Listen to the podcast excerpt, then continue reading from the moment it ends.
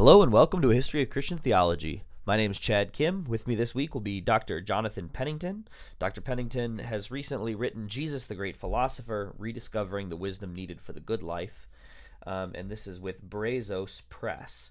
Um, and this is uh, a book that's under twenty dollars, which would probably make it one of the cheaper cheaper books um, that I've ever had a conversation on um, here in on the podcast. Usually they're a little bit more expensive. So um, I really enjoyed this book. I think others might as well. Um, and so uh, we will make this. Uh, so you know so listen to this podcast and, and maybe think about going out and get it um, i also think i'm going to do a giveaway uh, so i'm going to make this book a, um, a available to someone uh, who i'm going to do some retweeting um, and reposting on facebook and uh, we'll uh, i'll give away the copy that brazos press gave to me so thanks for listening and be on the lookout for that I also wanted to thank Ed Murphy for his kind email, which we received uh, just the other day. Um, and Ed is living in Northern Ireland, um, and he's an Englishman, but he's living in Northern Northern Ireland, and he just really appreciated, uh, especially the old format of the podcast. And uh, I've got good news for Ed. I think we are going to have uh, a few more episodes still with Tom and Trevor, um, although a lot of them will be conversations that I have with scholars. Uh, but but I just really appreciated Ed's taking the time to write this long letter. Um, and uh, yeah, we always gr- appreciate hearing from other. Uh, from listeners, um, and so thanks, thanks Ed for your your great uh, uh, compliment. We will have some other conversations forthcoming. Um, a few of them have been uh, messed up with my Zencastr, um, so sorry about the delay. Uh, but we appreciate you listening, and here's my conversation with Dr. Pennington.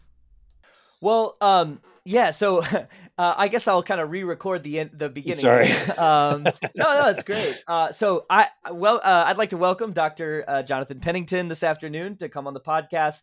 Um, and uh, Dr. Pennington is the professor of New Testament and also pastor of spiritual formation and a teaching pastor at Sojourn East in uh, Louisville, Kentucky. Um, and he wrote a work called Jesus the Great Philosopher rediscovering the wisdom needed for the good life uh, with uh, Be- uh, Brazos Press. Um, and so, uh, welcome, Dr. Pennington. Thrilled to be here. Thanks for having me. Yeah. And I, I was aware of your research for other reasons, but um, I, I should say one of the reasons that I had you on, though, is we've kind of been doing a series on the podcast uh, looking at various sort of philosophical um, sort of approaches to scripture or uh, the ways in which philosophy intersects with Christian interpretation. Um, so I was uh, the podcast I just released uh, that listeners uh, might have heard was with Dru Johnson, who wrote a book called oh. Biblical Philosophy. Yeah, a, a dear old friend as well. Yes, right. Yeah, and I learned a lot from him. His was his work was very provocative, um, mm-hmm. and I get I kind of gave him a little uh, a little bit of like a hard uh, a patristic response, I guess almost not too hard, but like I was like, okay, as a patristic scholar who deals a lot with sort of Greek philosophical influences, um, you know, what what are we supposed to do with that kind of interpretive tradition? Um, and because Dru is a very uh, has a very strong position about the Bible in its own right um, as a hmm. philosophical text. And I had never heard it pu- put in quite those terms. So I was trying to wrap my brain around that a little bit. Like, okay, you know, I do often think about how do we incorporate the Bible within a larger sort of conversation with, mm-hmm. like, you know, sort of almost more like what uh, your work actually. Um, I'm often thinking about eudaimonia or the good life um, and sort of those kind of concepts. But Dru is really uh, adamant about like you know sort of letting letting the scripture set the table even uh, for some of those questions, which I don't think is antagonistic to what you would say. Um, but it's it was interesting. I I uh, yeah, it was really thought provoking, and he suggested I talk to you about this too. So well, I'm so glad. Yeah, he and I get to hang out some, and it's it's fun now. And of course, in this book, I do the first part or the second part is an argument that the Bible is a philosophy, but I am trying to put it into this larger context as well. You're right. Yeah. So, like I said, I didn't think you would be in, in antagonism at all towards this, but uh, also I, I like this book because um, I and I, I suspect this would be part of um, even your own desire in writing it and even your position. Um, so you were telling me that you transitioned to this position of spiritual formation at your church, but this is also a book that is probably uh, it's it's more available to a wider audience, both financially and um, just at the level, uh, like just at how you're pitching your argument. Um, and so a lot, some of the people I interview on here, like I had my friend Ben on, and his book was like 120 dollars with uh, whatever Cambridge. Uh, no, that was Catholic U, but it's an expensive right. book. Um, totally, and so it's totally. that's not really one where I could tell people to go out and buy. But this is a great book uh, for people that uh, are listening to the podcast who want to uh, think philosophically with the scriptures. Um, so I was excited to have you on to sort of um, walk us through that a little bit. Thanks. And I, have written expensive big books as well. And uh, this was very intentionally not that. And uh, it was nice to be able to, you know, start with Ron Swanson and uh, have Steve Martin appear along with Justin Martyr and all those. So that, yeah, I haven't done that in my other academic books. So this is, this is uh, fun for me too. Great. Well, my first question that I sent to Dr. Pennington uh, was uh, why do so many Christians ignore the philosophical implications of the Bible and even Jesus as philosopher? Yeah, well, this is, you know, part of my own journey of coming to understand because I think, like most people in our culture and time, philosophy is kind of a bad word, or, you know, if, if you're not in the academic world, it means unhelpful you know like ivory tower like uh, not not really helpful you know the old joke about you know my dad has a phd as a doctor but he's not the kind of doctor that actually helps people you know like a medical doctor yeah. you know so so i think philosophy for most people in general society is not a very positive term uh, and so uh, however, as you well know, and as I suggest in the book, uh, this was a very common way that Christians, early Christians, understood the faith as a philosophy and as Jesus as a philosopher. So for me, it was, you know, I kind of came to it through other work I was doing on the Sermon on the Mount. But it, for me, it was uh, it was kind of a rediscovery of that philosophy is not a bad thing. In fact, philosophy is a wonderful thing, and if we understand it in the ancient sense, not in the modern sense of it. So I think it, it is a bit of an uphill battle to kind of rediscover the goodness of philosophy. That's what I'm trying to do in this book. Yeah, well, that's great. Um, and and I I noticed in your footnotes you do mention Pierre Hadot, and this will kind of dovetail mm. with what, what something you just said. But how how is philosophy different um, in the ancient world than in the modern world? What what do we get wrong? How how have we gotten our uh, our sort of word twisted around? Yeah, yeah. Well, as I always like to say, you had me at Hadot, right? In the sense of uh, that that that book was really a turning point for me. Uh, it was one of the earlier books I read on this journey uh, of kind of rediscovering uh, Christianity as a philosophy and Jesus as a philosopher. Because what uh, Pierre Hadot talks about is that ancient philosophy was extremely different. It was extremely practical and really meant to help people learn how to live well. Uh, one of his big arguments is that, and he's not writing necessarily from a Christian perspective. He's really just a scholar of ancient philosophy, although he talks about Christianity a fair amount in that context as well. But but his point is that you know we have this distorted sense of what Aristotle and Plato and Socrates were about. We have the sense that these were these guys kind of these are my terms, you know, lying around on couches, people dropping grapes into their mouths and thinking, you know, what is the nature of a horse? And, you know, if a tree falls in the woods, does it make a sound? You know, all these kind of, or if, you know, three people are in a lifeboat, which one do you eat first? You know, the, these kind of, these, these kind of modern versions of philosophy, you know, where what is the nature of existence?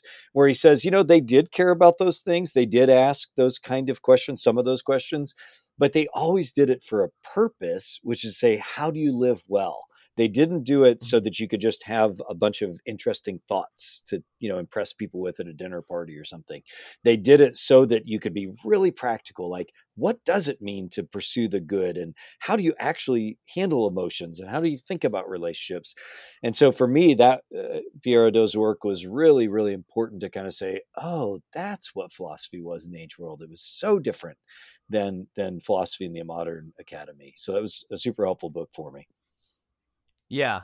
Yeah, one one thing I like to think of when I'm talking about the intersection of philosophy and religion uh, and theology is that you know for like uh, even uh, Macrina was called a great philosopher by uh, by the um, Cappadocians, and and part of this is because of the way that she lived her life, um, mm-hmm. and so mm-hmm. she had a philosophical way of life, uh, which sort of sounds strange to modern ears, um, mm-hmm. but but it's it's just like you're talking about. It's almost as if uh, it's sort of almost closer to modern psychology in some respects, in that psychologists are trying to help people be well adjusted and what are the things that they're going to do, and um, and some of these things come into play for ancient philosophy in ways that that we often ignore at our peril.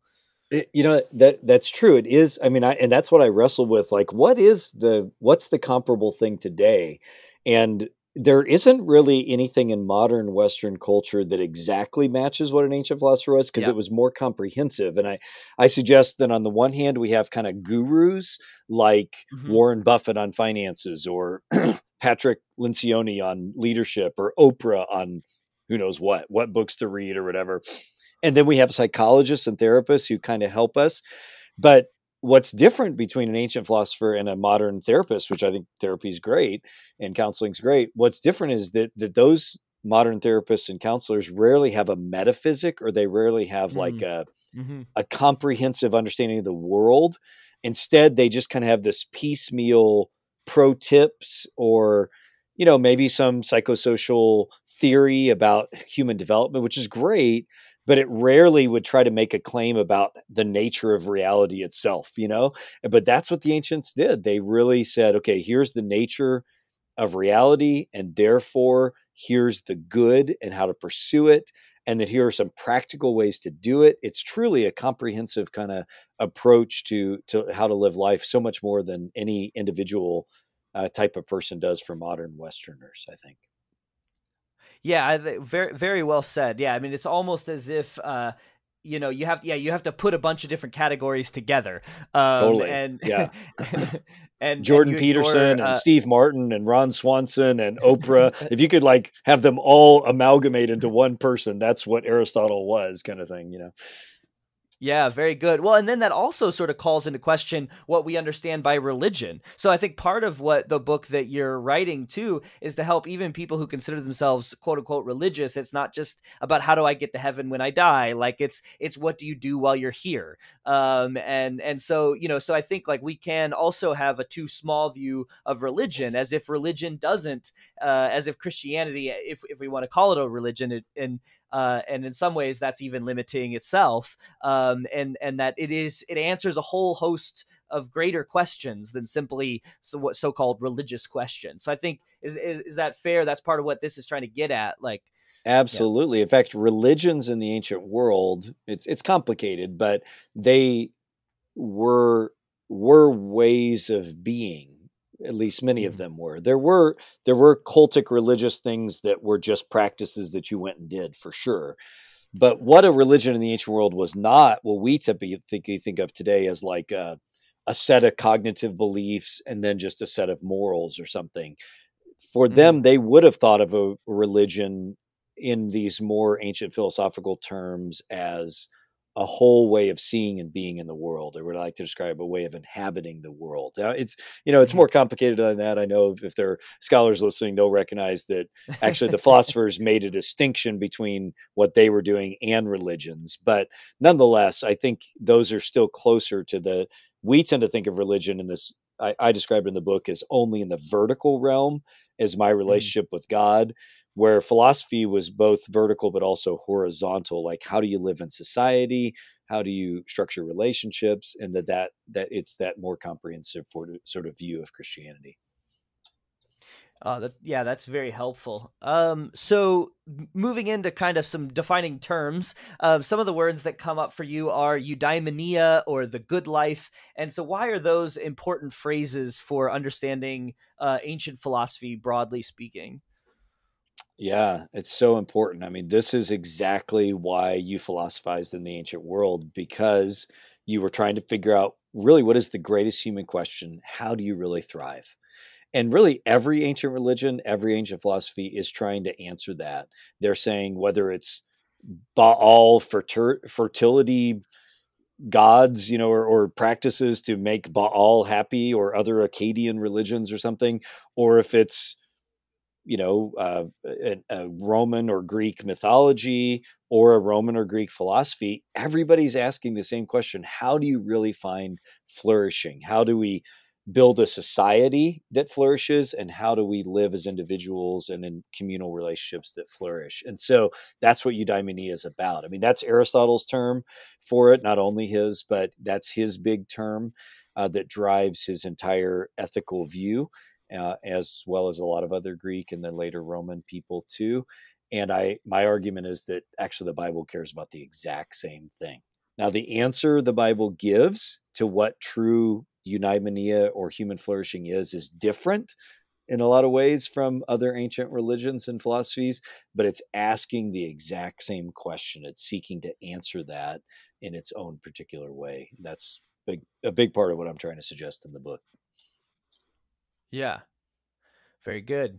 Um so one one like and just kind of uh diving into one little particular section, one of the ways in which they uh, that you engage sort of um, uh, ancient uh, philosophy and bring it into conversation with Christianity is on this question of emotions. Hmm. Um, mm. And so uh, how how can the Christian bring together ancient views on emotions uh, with the scriptures to have a more holistic under, understanding of of these emotions? So I think some I think you talk about how we can be kind of reductive about these. Some they're like either sort of all bad or all good. Uh, but mm-hmm. but what what is it? What is it that, that Scripture has to offer us um, as we think about flourishing even in our emotions? So in our kind of non cognitive realm, another area that we might not think that philosophy uh, right. speaks to, but it certainly does. Yeah, such a great question. And really, those chapters in the book, there's a couple chapters in the book uh, that deal with emotions. Uh, those were, in a lot of ways, the most fun uh, for me to write and the most life giving because they're so practical and they're also kind of intellectually stimulating at the same time. And they really result from what was a shocking thing for me to learn that ancient philosophy, one of the major topics in ancient philosophy was emotions. like, again, you wouldn't think that way because when we think philosophy today, again, you know, I think of like my philosophy professors at the university I went to, you know, where they're just saying, you know, again, what is the nature of a chair and how do you know chairs exist when you leave the room? You know, it, they didn't have anything to do with like the real practical issues of like, what do I, what are emotions and how do I what do I do when I'm feeling angry or jealous or something? But this is precisely one of the biggest areas of interest for ancient philosophers because they cared about human flourishing. And so they realized to live well, you've got to figure out what are these things that we have that are making us do all kinds of good and stupid stuff you know these things that we call emotions and so the different philosophical schools had very distinct visions and theories about what emotions were, whether they were like these humors or these liquids in your body that cause you to do different things based on the makeup, or whether they were things that were a function of learning to to think in a certain way. And there's all these different kind of debates. Even as today, people are going to define uh, emotions differently. Psychologists are going to tend to define them one way. Neurologists are going to define them more chemically, you know, and there's debates even today. And the point is that it's actually quite instructive to go back to the ancient philosophers and say, what did they say about emotions and how to handle them? And then, so I do that in one chapter, and then to, and to go to modern people and say, what do they say as well? But then to turn to the Bible because if the Bible is itself a philosophy of life, not just a vertical religion, but a whole philosophy of life, it's quite remarkable to see the Bible has a, an incredibly thoughtful, might even say sophisticated view of what emotions are, not, not denying their reality, not minimizing them, nor you know just saying hey whatever you feel is just where you are or something. There's this very thoughtful teaching Old Testament and New Testament, Hebrew scriptures and and apostolic teachings that talk a lot about emotions and both affirm their importance morally and their importance as part of the human experience, part of what it means to be human is to have emotions, and also exhort us to learn to educate them, to learn to shape them in certain ways so that we might experience true human flourishing. So for me, it was really a joy to to dig into the kind of intellectual side of what are emotions theoretically and then to turn to the bible again and see wow the bible is like super thoughtful about what emotions are and and very practical too about how to sort of think about them like Jesus teachings about anxiety and how to process anxiety and these kind of things and then the psalter. I mean that's the most obvious part. You have this big book in the very middle of the bible that is just chock full of all kinds of emotions and pro- and people processing their emotions so for me those those chapters were really really uh, joyful uh, to and and stimulating to to work on yeah. Well, one one word that caught my uh, attention while you were speaking was sophisticated, and that was a word that yeah. uh, Dru uh, kind of leaned on in a few different times in our conversation about uh, taking the Bible as a sophisticated document. So I think uh, I, I don't know if yeah if if, if there's cross pollination in your work there. Uh, there probably when is I some, yeah. Yeah, there there's probably we he we he and I talk a lot. Yeah, so there probably is some pollination there. Yeah, well, that's yeah, that's great. It also reminds me too, as uh, you know, as a patristic scholar, uh, the letter of uh, Marcel, letter to Marcellinus from uh, from Athanasius of Alexandria, and it's on the Psalms. And part of what he's doing is he basically is teaching this person. Uh, there's we're not exactly sure who's there, but uh, it's it's this he has this imagined sage who basically tells you how do you read the psalms in a way that helps you regulate your emotions? Oh, um, oh i wish i would have known that. That would have been great to look at. I do not know that at all. That sounds wonderful. Yeah yeah, okay. so he has some really insightful things to say about how the Psalter contains the entirety of human emotion and how the Psalter can give you the words so that you can process through the stuff that you're going through. Um, it's uh yeah, sort of some deep wisdom from uh from Athanasius. And that's wonderful. I would love to get the uh, full link on that. I'd love to see that. And you know what what strikes me about that is I mean that's what a good therapist or psychologist would do today right is is sort of i think a good balanced therapist would both affirm the importance of human emotions and also teach you how to process them so you might experience human flourishing lo and behold the christian tradition was already doing that you know 1600 years ago 17 1800 years ago so that's really neat yeah that's great yeah. Well, uh, I, I I could definitely send you a link, uh, and hopefully my book with Saint Vlad's will be out in the spring. That I, I translated that as one of the things that I oh, did. Oh, wonderful! Uh, yeah, yeah. So great. Yeah, I'd love to see that. Um, good, good. Well, uh, so one of my uh change gears kind of questions, uh, something my uh, my sister does some marketing. She said you need to have a unique question that you ask people, um, and so she, so my my u- unique question is: What is one thing that you once thought was true but now think is false, or once thought was false and you now think is true? And I say it can relate to the research on the book, um, or if you want to give me something uh, a little bit broader than that. Uh, but but sometimes it's a fun question just to see like you know what is it in as we're doing research as scholars and thinkers what are the things that make us change our mind and why you know and how how does that process kind of happen? Yeah that is an interesting question. Good job marketing sister. Um, yeah yeah so uh, i guess i'll just keep it on this topic um, yeah. because it'd be easier for me and that is i guess to recognize that happiness, which again is kind of a weak word in English, but flourishing or satisfaction or whatever it is, that that is actually something that is really central to the Bible's message. I think that would be, I don't know that I would have denied that before, but I wouldn't have been inclined to think that, as I think a lot of other Christians would probably be in the same boat I was in before, which is to say, you know, when we think of Jesus' teachings, we think of him saying, deny yourself, take up your cross, suffer.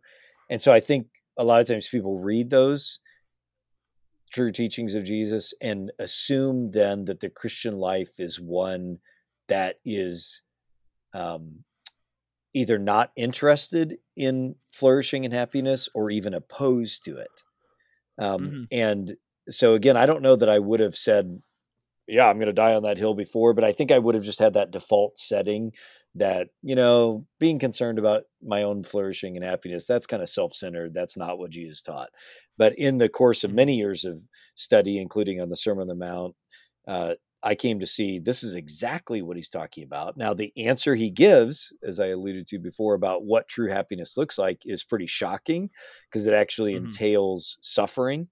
Um, mm-hmm. but it's still really focusing on that. So I think for me, that was a real turning. And that's really why I wrote this book is to try to kind of help other Christians or non Christians too to just kind of see, you know what, the Bible is really addressing this fundamental human question in a way that I didn't think it did before.